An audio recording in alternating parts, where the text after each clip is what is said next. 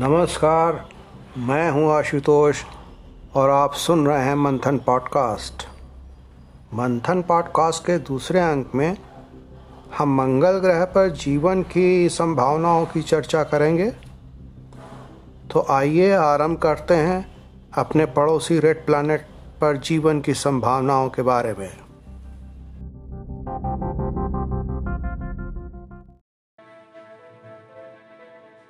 4.5 billion years पूर्व early life ख़त्म होने वाली थी।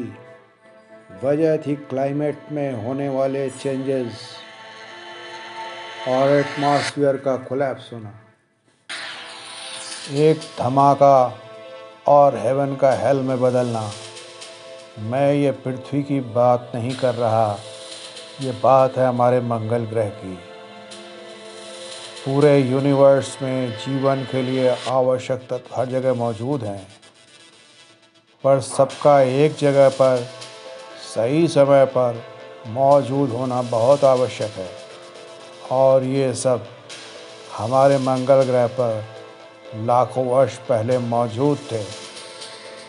इसका पता करने के लिए मनुष्य ने खोजी मिशनों जैसे रोवर्स लैंडर्स सेटेलाइट स्पेस में भेजे परंतु जीवन के कोई ठोस सबूत नहीं मिले।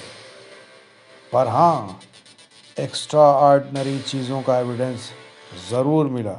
ऐसा लगता है कि मार्स पर अर्ली लाइफ की शुरुआत होने ही वाली थी।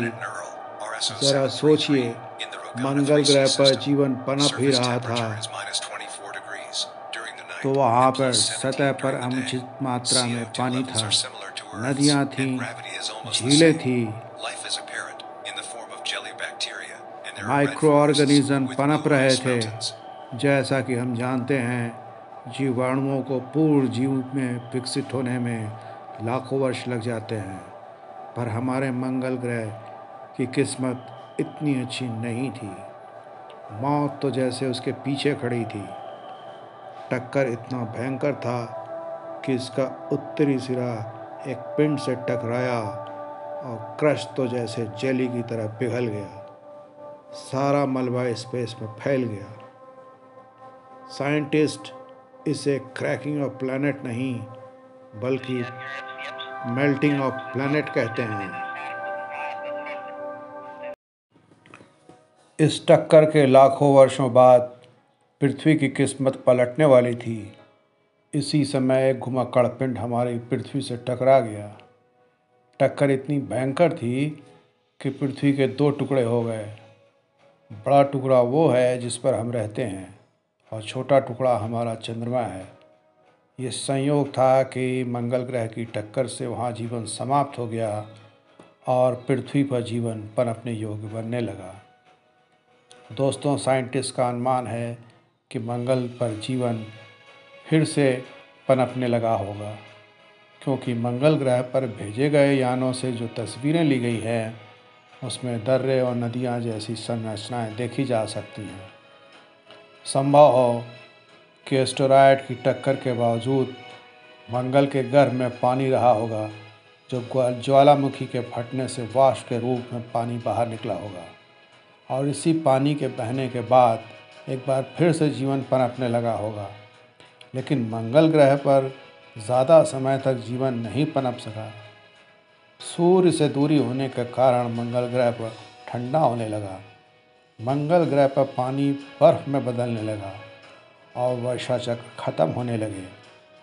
यह यहाँ ये बताना आवश्यक होगा कि इस प्रक्रिया में लाखों वर्ष लगे होंगे। बेहद ठंडा होने के कारण सूक्ष्मजीवी भी समाप्त होने लगे होंगे। आइए, थोड़ी देर के लिए आपका ध्यान पृथ्वी की ओर ले चलते हैं। अब पृथ्वी पर ऋतुएँ अपनी छटा दिखा रही थी। ये सब कुछ माइक्रो ऑर्गेनिज्म की आंतरिक प्रक्रिया के कारण ऑक्सीजन को जन्म दे रही थी। और ऑक्सीजन सूरज की परावर्तित किरणों के साथ मिलकर ओजोन लेयर तैयार कर चुकी थी। पृथ्वी पर अब विशाल काय प्राणी विचरण करने लगे थे।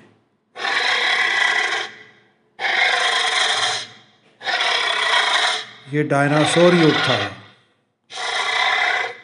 ये डायनासोर अब पृथ्वी पर राज कर रहे थे। परंतु केवल 10 किलोमीटर के व्यास में उल्का पिंड के टकराने से डायनासोर युग का अंत कर दिया। यदि डायनासोर समाप्त ना होते तो हम मानव इस पृथ्वी पर जन्म न लेते। पूरे यूनिवर्स पर अगर कहीं जीवन जन्म लेता है तो कहीं समाप्त होता है। हम मानव भी कभी इन डायनासोर की तरह पृथ्वी से विलुप्त हो जाएँगे। जीवन ऐसी परिस्थिति में किसी भी ग्रह पर जन्म ले सकता है, जहाँ तापमान ऐसी आदर्श अवस्था में हो, जहाँ पानी तरल अवस्था में हो, ग्रह का अपना उपग्रह हो, जो ग्रह को स्थिर रख सके, जहाँ ओजोन लेयर भी हो, जो सूरज की हानिकारक किरणों से रक्षा कर सके। बेशक ब्रह्मांड में लाखों करोड़ों ग्रहों में ऐसी परिस्थिति होगी। फ़िलहाल तो हम स्पेकुलेट ही कर सकते हैं कि फ्यूचर जनरेशन्स के हाथ कोई एक्स्ट्रा टेरेस्ट्रियल लाइफ का कोई सैंपल हाथ लग जाए। इससे सब कुछ बदल जाएगा। अभी तो मंगल ग्रह पर जीवन की खोज अपने शुरुआती दौर में है। आपका बहुत बहुत धन्यवाद।